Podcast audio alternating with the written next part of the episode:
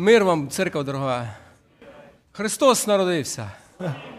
А це сильно, да. Оце мені дуже подобається. А. Евангелие от Матвея. Мы продолжаем разбор слова. И знаете, когда вот поем эти песни, когда слушаем тексты Писания, которые рассказывают об этом действительно уникальном явлении, когда Бог, понимая, что человек не может достигнуть небес сам, открывает небеса и приходит на эту землю. Это настолько поразительно, настолько, настолько это воодушевляет. Бог явился во плоти. Бог явился во плоти, чтобы спасти нас, грешных людей, зная, что мы сами никогда не сможем достигнуть Царства Небесного. А, братья и сестры, я знаю, что многие болеют, да. Я болел очень сильно, дуже сильно болел. Ковид был легкий, легкий лепет на лужайке по сравнению с этим гриппом, который был у нас в всей семье. И знаете, а, я знаю многие, что переболели, и когда люди боля, болеют, а я очень часто ночью просто лежал с открытыми глазами, с пересохшим горлом, от температуры, и у меня сил не было даже читать Евангелие. Но, но я всегда вспоминал, напоминал себе те стихи, которые я знал на память. Я всегда их цитировал себе в мыслях. И, и я понимал, и я благодарил Бога. Знаете, я благодарил Бога. Когда больной, ты понимаешь, насколько Бог благ, чтобы показать, показать, что вот так, немножко, немножко в человеке сдается сбой, и не за что держаться. Абсолютно не за что держаться в этом мире, потому что все песок вот так берешь, оно как сквозь пальцы проходит. И уже ничего не надо, ни машины, ни дома, ни материальные, ни какие-то там устройства, богатства. Ты только думаешь о том, о том, где бы найти опору, надежду эту, взять ее. И тут вспоминаешь, что Иисус пришел на эту землю ради моего спасения. Он спас меня, да и Он есть якорь, и Он есть та скала, которая не поколеблется, но которую постоянно на его, на его жизненном пути хотели выбить из него эту скалу. И они думали, люди думали, что они могут Бога как-то поколебать. Но удивительно просто – Слава Богу за это обетование, которое ты знаешь, что Иисус Христос умер за тебя и примирил тебя своей смертью со Христом. И это в болезни давало серьезнейшую надежду. И тогда просто благодаришь и наслаждаешься, понимаешь, что, Господи, я благодарен Тебе за эту болезнь. Потому что в этой болезни я вижу, что кроме Тебя нет ничего, за что можно было бы схватиться и удержаться. А Ты меня держишь в руке своей. Христос держит в своей руке. Христос держит в своей руке. Продолжаем читать. Да, слава Ему навеки. Слава Ему. Матвея 22 глава с 14, а, с 15 стиха. «Тогда фарисеи пошли и совещались, как бы уловить Его в словах.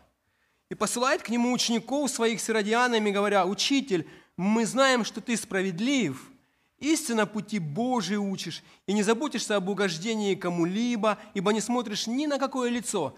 Итак, Скажи нам, как тебе кажется, позволительно ли давать подать кесарю или нет?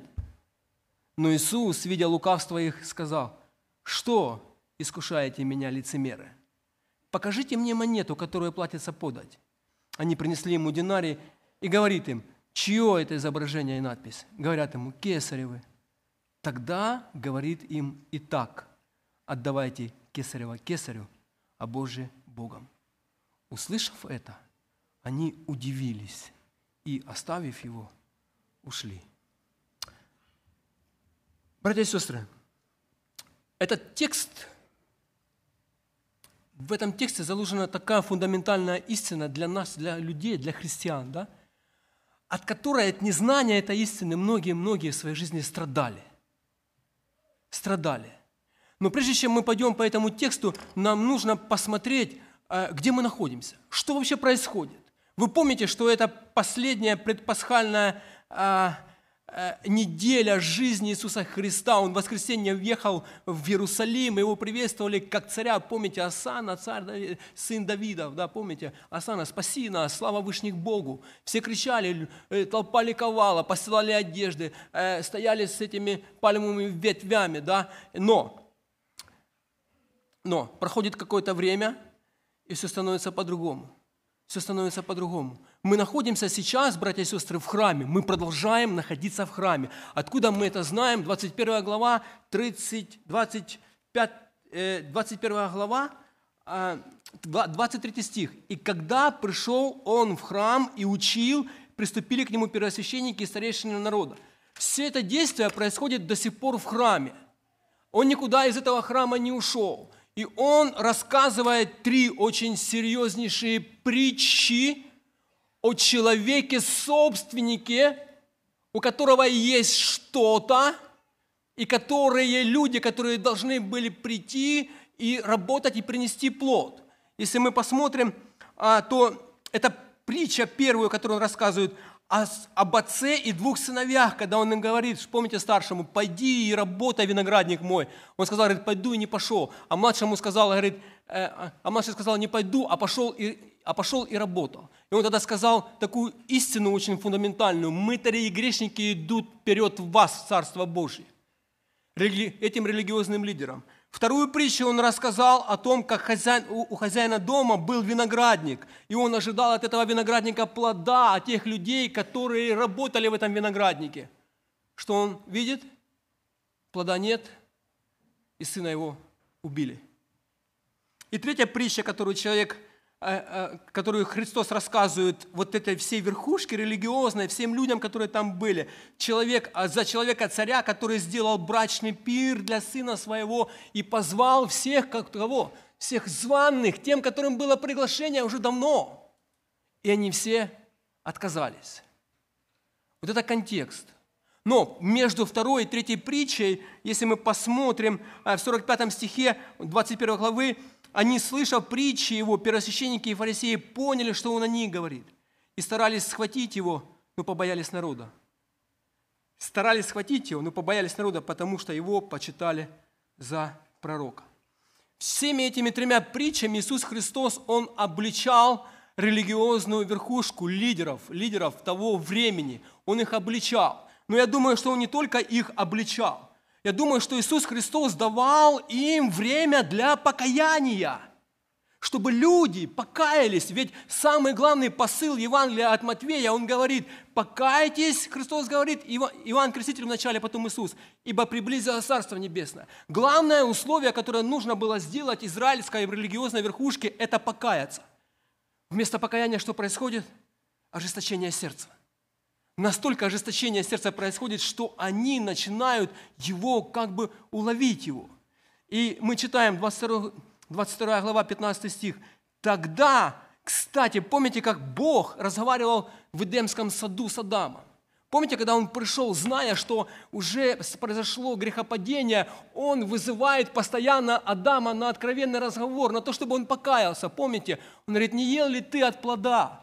Ну, что произошло? И, и вот это все начинается перепихивание сначала на жену, жена на дьявола, и, короче, там не найдешь краев. И Бог за это проклинает землю, и грех входит в человека. Грех вошел в человека. Не было покаяния. Не было покаяния. И он говорит, тогда фарисеи пошли и совещались, как бы уловить его в словах, и посылает к нему учеников своих с иродианами. 22 глава, 15 стих. Братья и сестры, на протяжении земной жизни Иисус всегда объединял людей. Посмотрите, разные группы. Он ходил, он исцелял, он объединял разные уровни, слоя населения. Все за ним ходили. И все были э, объединены Иисусом. Но он собирал разных людей. И из маленькой вот коалиции в Евангелии от Матвея это называется «малое стадо». Вы малое стадо. И также Евангелие от, Луки. Он собрал 12 человек, которых объединил разных в апостолов. И сделал из них апостолов, которые готовы были жить и умереть ради Него. Но людей также, братья и сестры, может сплотить и ненависть к Иисусу Христу. Вражда к Нему может сплотить. Вражда. Есть такая поговорка, я не знаю, как она правильно звучит, но я ее слышал в таком именно интерпретации. «Враг моего врага – мой враг» враг моего врага, мой враг. Две враждующие группы, иродиане и фарисеи, они объединяются против Иисуса Христа, чтобы его уловить в словах. Маленькую справку я дам, маленькую справку. Да, точно так же Ирод и Понтий Пилат, еще пройдет чуть-чуть времени, объединятся два человека, которые раньше никогда не объединялись. Римский, римский этот, э, наставник, да, не наставник, как сказать, наместник, да, спасибо, наместник, да, и, и царь идумейский, он, ну, он, он же идумеянин, он там был над частью этой Палестины, да, Ирод. Да, они объединятся против Иисуса Христа. Два непримиримых врага. А, еще хочу сказать, мир точно так же будет объединяться и сплачиваться между врагами, чтобы выступить против Евангелия Иисуса Христа. И он будет нападать всегда на церковь. Зная это, знаете, как говорят, а, человек знает, вооружен. Он, он вооружен. Истина у него есть, он знает, и он вооружен. Поэтому Поэтому, если будут нападать на вас, а мир будет в любом случае нападать, если меня ненавидели, Христос говорит, и вас будут ненавидеть, то будут обязательно сплочаться разные группы, чтобы напасть на Евангелие и на Иисуса Христа. Да.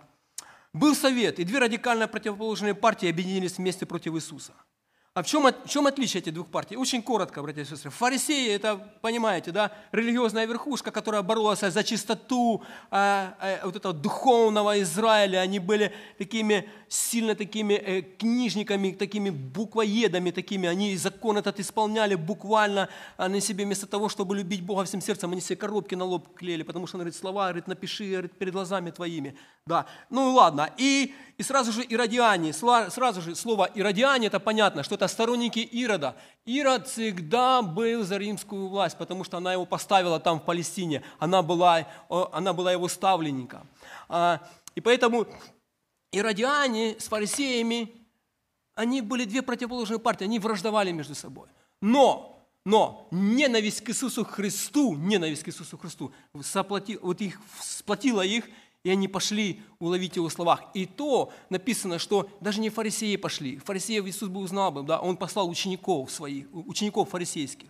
Да, и он говорит, интересно, он говорит, что тогда фарисеи пошли и совещались, как бы уловить его словах. Был совет, братья и сестры. Был совет. Это был сговор, сговор, преступный сговор против Иисуса Христа. Да.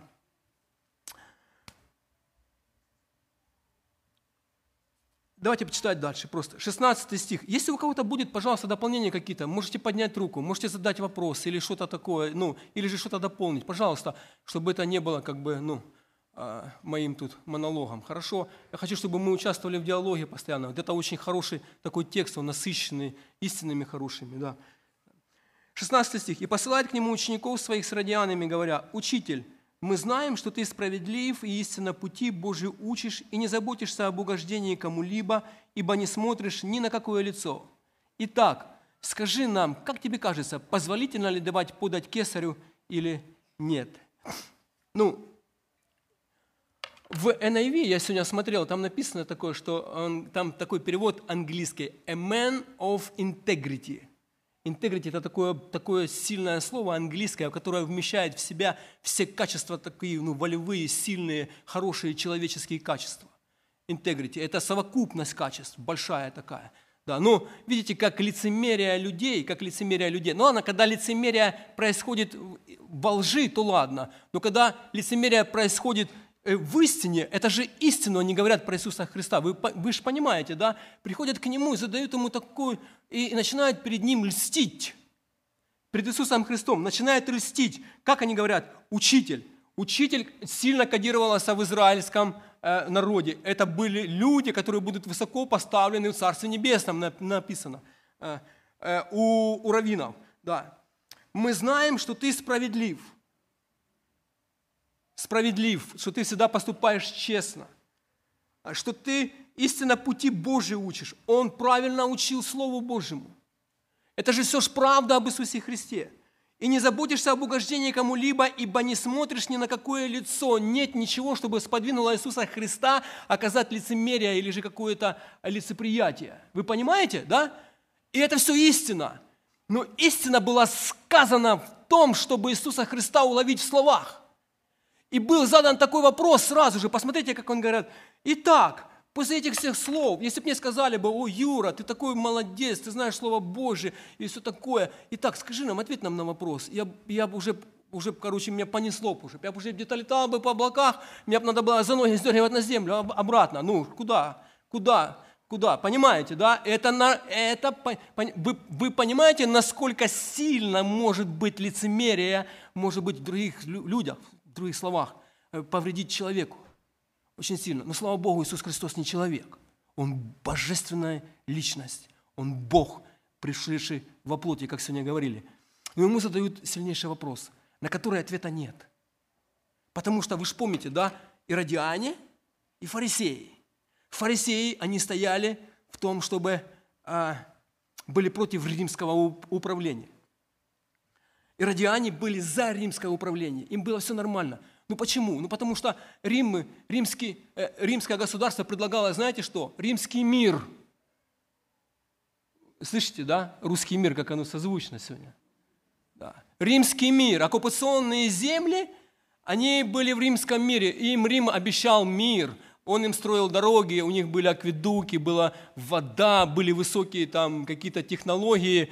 Ну, понимаете, да? Рим предлагал. Но за это они брали подать. Подать.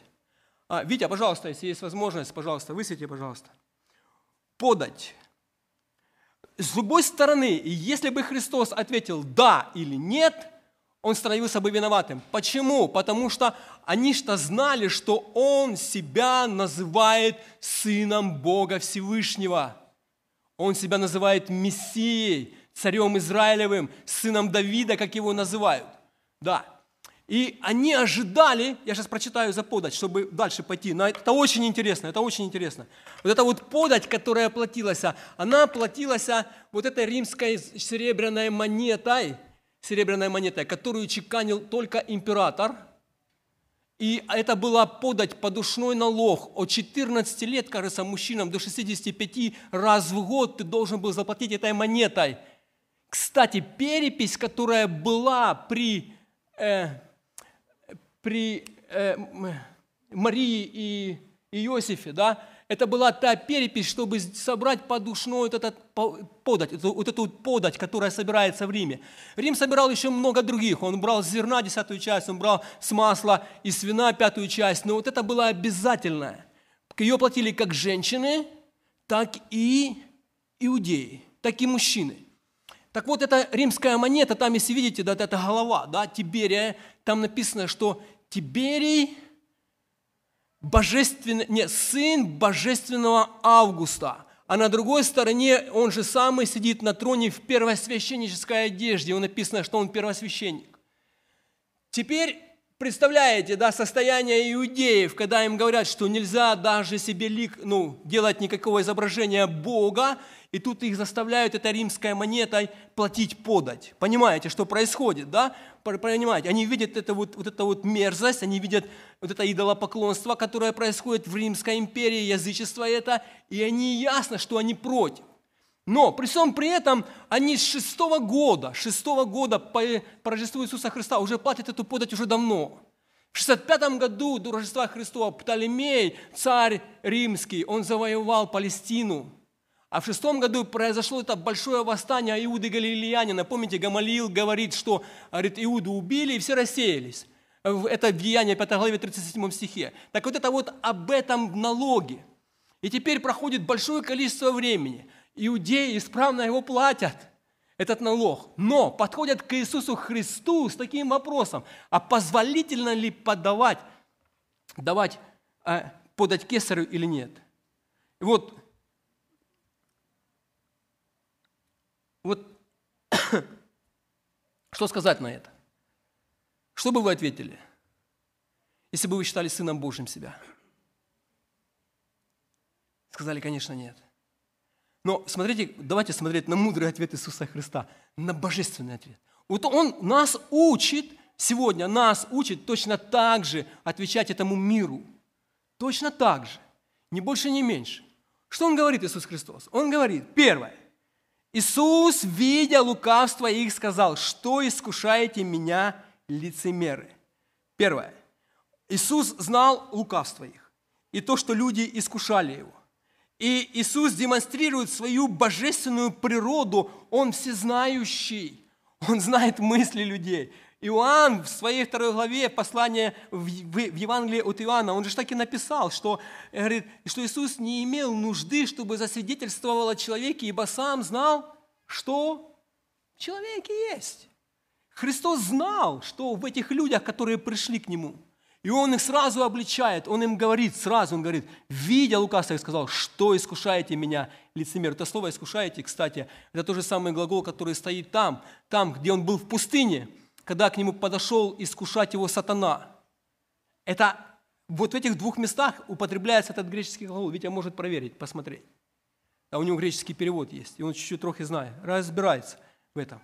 А мне помогает, а, как она, программа эта русская, там греческий перевод есть, и все тексты, короче, что-то значит, и где они, и где они, и где, и где они говорят. Не будем, за это не будем. Но Иисус, видя лукавство, и сказал, что искушаете меня, лицемеры? Покажите мне монету, которую платится подать. И они сразу принесли ему динарий. Посмотрите, он спрашивает, говорит, покажите мне монету. И они сразу побежали. Они знали, что сейчас будет концерт бесплатный, что Христос сейчас будет, э, будет уличен, или же он будет виноват против э, всех, всего народа, который последовал за ним, скажет, что э, можно платить, или же он скажет, что нельзя платить, сразу же станет врагом Римской империи, сразу, моментально, и, и на него донесут. До него донесут. И все побежали, сразу принесли, сразу нашли эту монету, представляете? Она у них была у кого-то в кармане, может быть, не надо было никому бежать, просто сказали, дай, дай, на, на эту монету. Христос берет монету и говорит им, чье это изображение и надпись? Говорят ему, Кесарева. Тогда говорит им, итак, отдавайте Кесарева Кесарю, а Божие Богу. Хотел бы задать вопрос, такой простой, с глубоким подъемом, с глубиной. Почему так Христос ответил? Кто может сказать вот так вот? Просто. Отдавайте кесарева кесарю, а Божий Богу.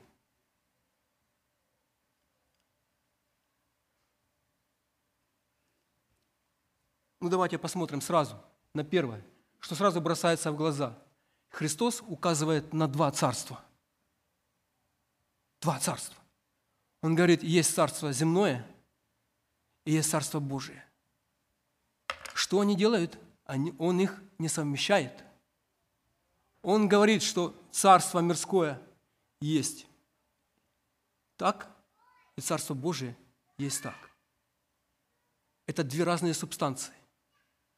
Есть два разных царства которые нельзя перемешивать. Но, которые иудеи в своей жизни перемешали. Вы же помните, как они, когда они рождались, да, иудеи, они сразу входили в государство израильское, а по обрезанию восьмой день они сразу входили в общество Божие, в общество Господне. Да, это, это шло долго-долго. И вообще-то раньше и Моисей, и Иисус Навин, и многие судьи, они совмещали себе две должности. Они совмещали себе государственного управителя, правителя государственного, ну и минимум пророка – минимум пророка. И вот при последнем пророке, при Самуиле, помните, как царство разделилось, а когда пришли к нему израильтяне и сказали, поставь нам царя, как у прочих народов. Помните? И Самуил пошел и молился Богу и говорил, Господи, он говорит, поставим, потому что они не тебя отринули, а кого? А меня, Бога отринули. И с этих пор, и с этих пор государство и Божье царство, они идут параллельно. И вот все знали, что в Мессии, который придет на эту землю, в эту землю. Кстати, Бог следил за тем, чтобы ни в коем случае государственные правители не занимали священнический сан и не выступали в роли священников.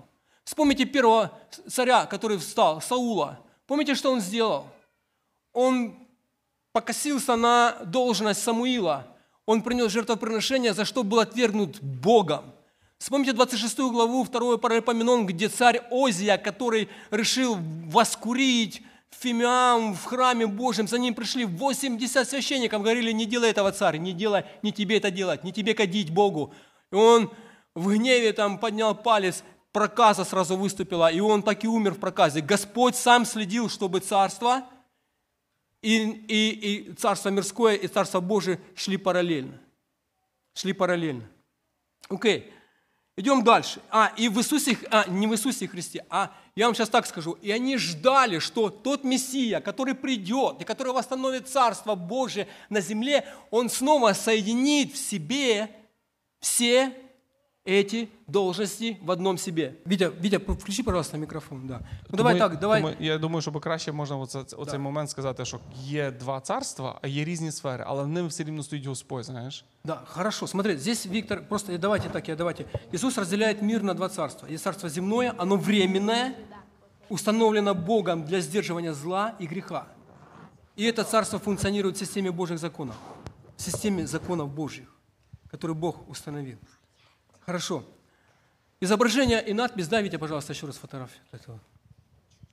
Иисус Христос как бы подталкивает людей к тому, что Израиль живет уже долгое время под оккупацией Рима. Вы же понимаете, да? А если он находится под оккупацией Рима, это Божье наказание для Израиля.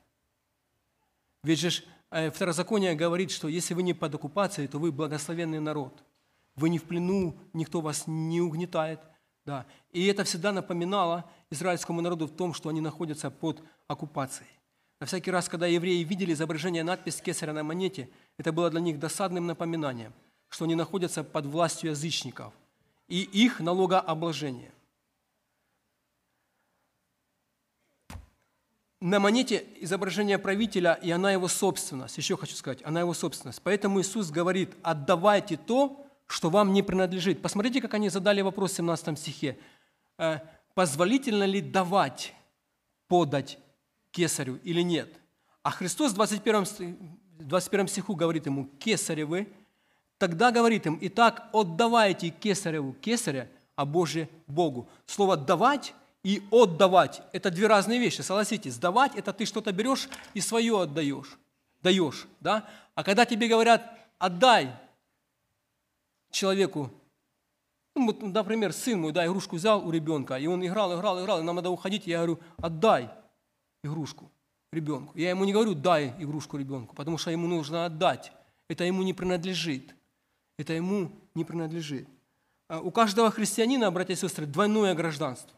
У нас есть двойное гражданство. Он является гражданином страны, в которой живет. И он обязан этой стране многим. Защитой от беззакония и произвола людей. Согласны? Согласны, да? Э, Всякими разными услугами, которые страна дает, налог, э, э, образование, медицинскими всякими страховками, как вот сейчас здесь вот в Америке, да? Электричество есть, канализация, водоснабжение. Это все услуги общественные. В благоустроенном государстве граждане обязаны государству даже больше, всем, чем оно ему дает. А еще есть обеспечение по безработице и по старости здесь в Америке. Же есть, же есть, правильно. А это возлагает на людей целый ряд обязательств.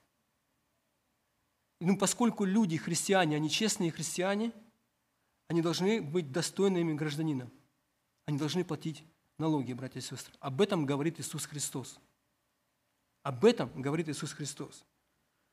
Он говорит, что уплата налога в любому правительству – это Богом определенная обязанность граждан. Еще раз. Иисус говорит, отдавайте кесарева кесарю – это законная обязанность каждого человека, но особенно она касается верующих, так как они имеют особенное отношение к Слову Божьему. Мы знаем, как нужно правильно поступать. Мы знаем, как нужно правильно поступать. И апостол Павел, вы же помните, давая универсальное повеление в контексте жизни, э, Павел писал, «Всякая душа да будет покорна высшим властям, ибо нет власти не от Бога, существующие же власти от Бога установлены».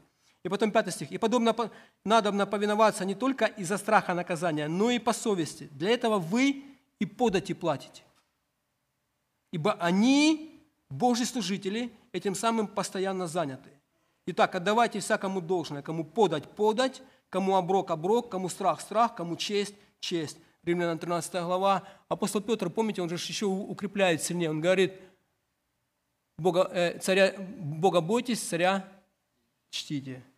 Да. Государство, в котором мы живем, оно земное, оно временное, оно временно принадлежит человеку, который правит в этом стране. Я еще хочу сказать, государство наше несовершенное, сто процентов, как и мы несовершенные все родители, которые воспитываем своих детей, потому что у нас нет, например, опыта хотя бы 100, 100 лет, чтобы мы воспитывали своих детей. И каждый ребенок по-своему. Точно так же нет истинного совершенного правителя. Но верующие люди, живя, живя в самом, может быть, плохом государстве, они могут быть свободны. Почему? Потому что они принадлежат Божьему Царству. А это дает им жить в любой среде, в любом мире свободно и платя налоги. И платя налоги. Но он же не просто сказал, что отдавайте кесарево кесарю, да, он же продолжил еще, да, он же продолжил, он говорит, что отдавайте кесарево кесарю, а Божие Богу. А Божие Богу. Так вот, если царство земное, оно временное, греховное, в нем э, ну, правительство поставлено для сдерживания зла и греха, то царство Божие, оно какое? Оно вечное, оно неприходящее, оно, э, вход в него только через Иисуса Христа по вере в Него, и поэтому это Царство Вечное Божье. Иисус Христос, Он же видит это и понимает, что оно вечное, оно первостепенное, так как Богу принадлежит, самое главное, душа человека. Богу принадлежит душа человека. Богу принадлежит вся его жизнь. Господня земля и все, что наполняет ее. Все Господне. Все полностью. И кесарь тот, который собирает налоги, который ставит себя в роль божественного какого-то э, статуса, да, он находится под законом Божьим. Он находится в руке Божьей. В руке Божьей. Помните, в Советском Союзе люди многие отказывались поклоняться идолопоклоннической этой стране, атеистической, да, правительству этому. И они уходили в подполье, они просто отказывались делать то, что им страна велит, потому что они себя считали выше, чем Бог. Они вообще Бога отрицали. А император себя поставил на уровень с Богом. Как нам поступать в такой ситуации, братья и сестры? Император себя поставил на уровень Бога. Президент себя сейчас поставит на уровень Бога. Да у нас уже один есть в России. Он думает, что он вершит историю. Он забыл, как ассирийскому царю Бог сказал, говорит, вложу в тебя в удил, вот сюда, вот, нос, говорит, вложу кольцо, говорит, ты пойдешь ты туда. 185 тысяч за одну ночь положил. Ангел Господень. Иисус видит другую монету, братья и сестры. Он видит человека, в котором отпечатан образ Божий. Божий. Этим Иисус говорит, что мы должны давать Богу то, что принадлежит Ему. А что принадлежит Ему? А вся наша жизнь. Иисус поставил вопрос об отношении к кесарю на соответствующее ему место. Вот кесарь, а вот Бог на соответствующее ему место. Далеко-далеко позади гораздо более важного вопроса о Царстве Божьем и о вхождении и о жизни в этом Царстве Божьем. Христос показывает, что кесарь точно такой же человек. Но, живя в государстве и в стране, и, и, и желая иметь добропорядочную, тихую жизнь, помните, как он говорит, говорит, платите подать. Платите эту подать. Христос говорит. Человек, который посвятил себя Богу, он знает, что может свободно служить Ему даже при самом плохом режиме власти и отдавать налог. Последний стих интересный. Кто-то может что-то дополнить? Давайте. Дайте, дайте микрофон, пожалуйста. Да. Пожалуйста.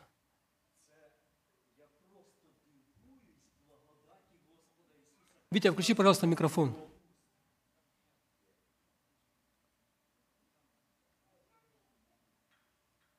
А ну. Він да. Будь ласка. Тут іде спокуса Христа. Конкретна диявольська хитра розроблений план.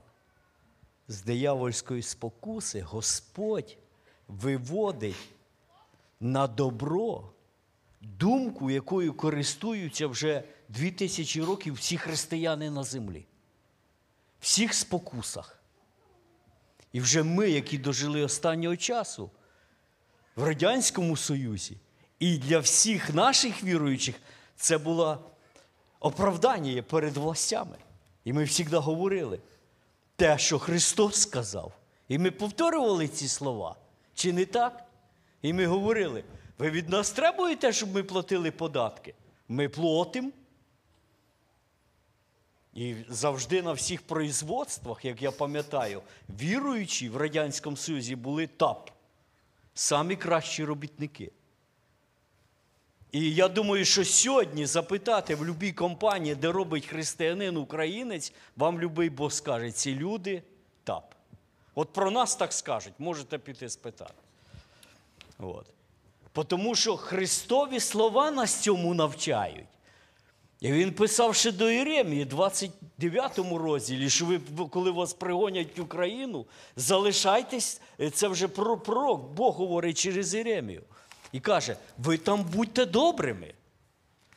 І веселіться там сім'ями, і піклуйтесь про міста, в яких ви живете. Що це сьогодні нас не торкається?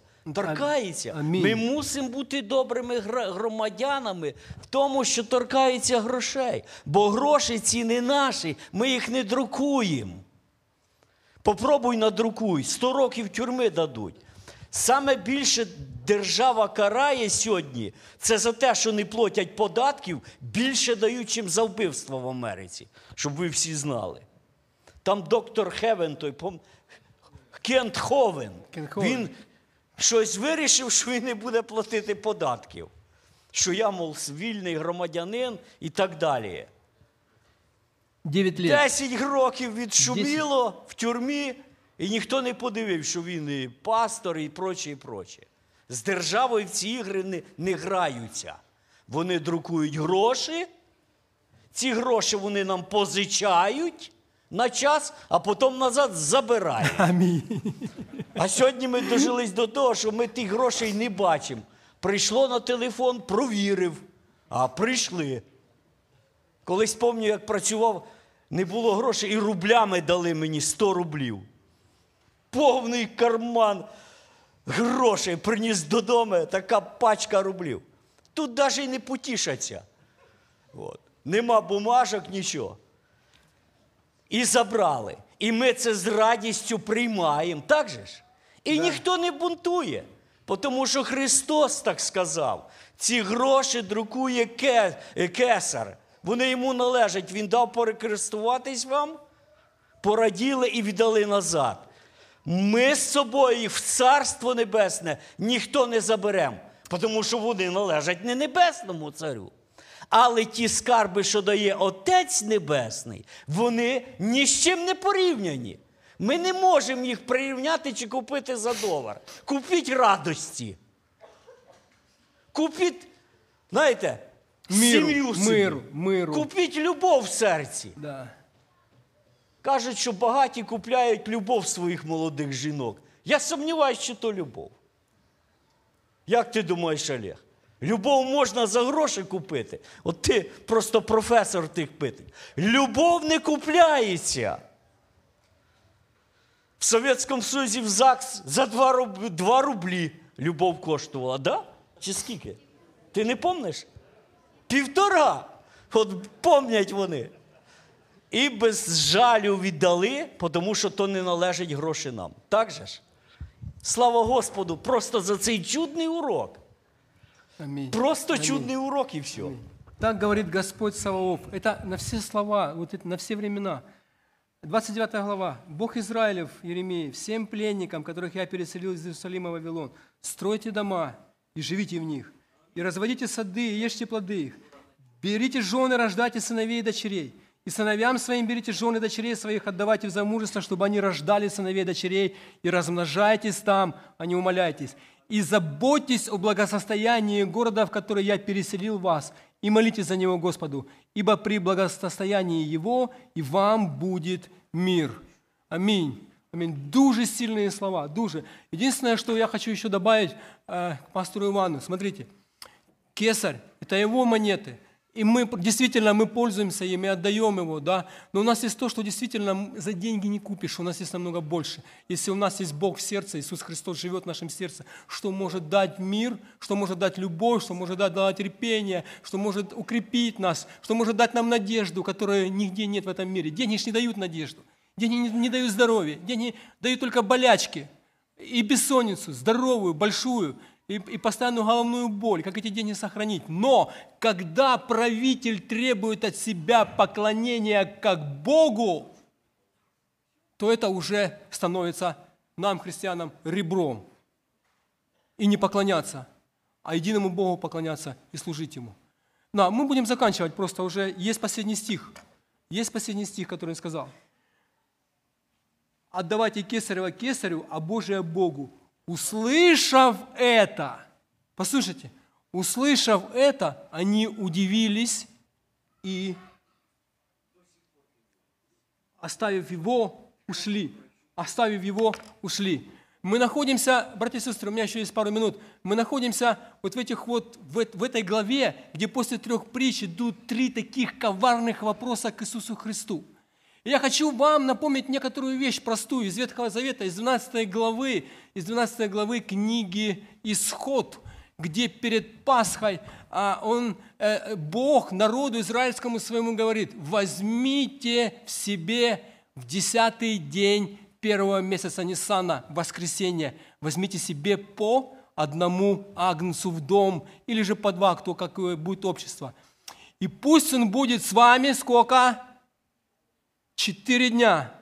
Посмотрите, Христос въезжает воскресенье. И говорит, и чтобы агнец был однолетний, без порока и без всякой болезни. И за эти четыре дня они должны были высмотреть в этом агнце, есть ли у него какой-то порог, изъян или что-то. Посмотрите, что-то происходит сейчас, как вот Иисус Христос в храме, Он обвиня, обличает, обличает верхушку религиозную, Он проклинает смоковницу, и они начинают ему задавать вопросы. И там в конце главы вы увидите, что не нашли в нем ничего, ничего не нашли. Агнец был приготовлен, был приготовлен Богом. Мы до этого еще дойдем. Мы до этого еще дойдем. Да. А Тим Келлер интересную мысль написал. Очень простую. Если у вас кроме этого мира нет ничего, братья и сестры, он говорит христианам, людям, которые живут этими э, какими биржами, заработками. Он говорит, если у вас кроме этого мира нет ничего, вы не сможете жертвовать финансы, так как у вас нет будущего, нет надежды на царство грядущее. Дуже классно сказал Тим Келлер, дуже классно сказал. Говорит, если вы не можете жертвовать здесь уже, инвестировать в Царство Божие, вы не, вы не ожидаете Царства грядущего, своими словами.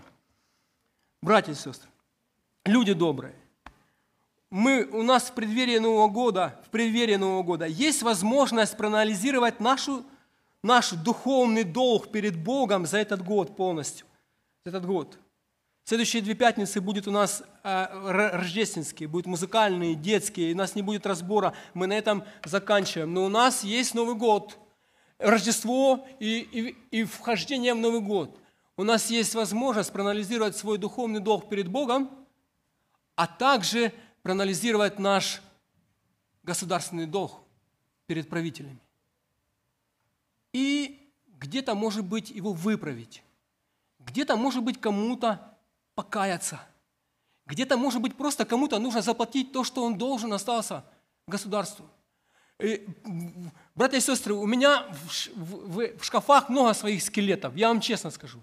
У меня своя борьба с грехами, да. Но три вещи, три шкафа, которых у меня нет. Это первое, налоги, Потому что у меня Марина бухгалтер, она за меня платит все. Да. Слава Богу, да. Я бы голову все себе ломал бы, еще как это все делать. Второе. Второе. Это у меня нет. В моем случае, я не говорю в вашем, в моем, я, я, я перед Богом э, э, в десятине верный. Это в моем случае, я никому не заставлял платить десятину. Десятина – это мое личное поклонение Богу, и уже давным-давно еще с Португалии я сказал Богу, что я буду платить десятину. И третье, еще у меня есть одно, третье есть. Я не говорил, что третье есть. Вот эта вещь у меня есть ну, телефон. Я могу дать любому человеку телефон и сказать, иди куда хочешь. Проверь все мои аккаунты. Где я был, когда я был, пять лет назад, шесть лет назад. И я могу сказать, что я чист перед Богом в этом моменте. Но у меня есть другие грехи, братья и сестры. И мы все, все много согрешаем. И у нас есть возможность вот сегодня прийти домой, просто проанализировать нашу жизнь, в эти рождественские праздники, оценить приход Христа в, этом, в этот мир, оценить Его служение, оценить эти слова, давайте кесарево кесарево Божий Богу, посмотреть на свою жизнь, как она соотносится с этими стихами, и сделать правильные выводы, и выровняться в этом плане. Мы благодарны Ему за все. Ему слава во веки. Аминь. Аминь. Давайте помолимся еще.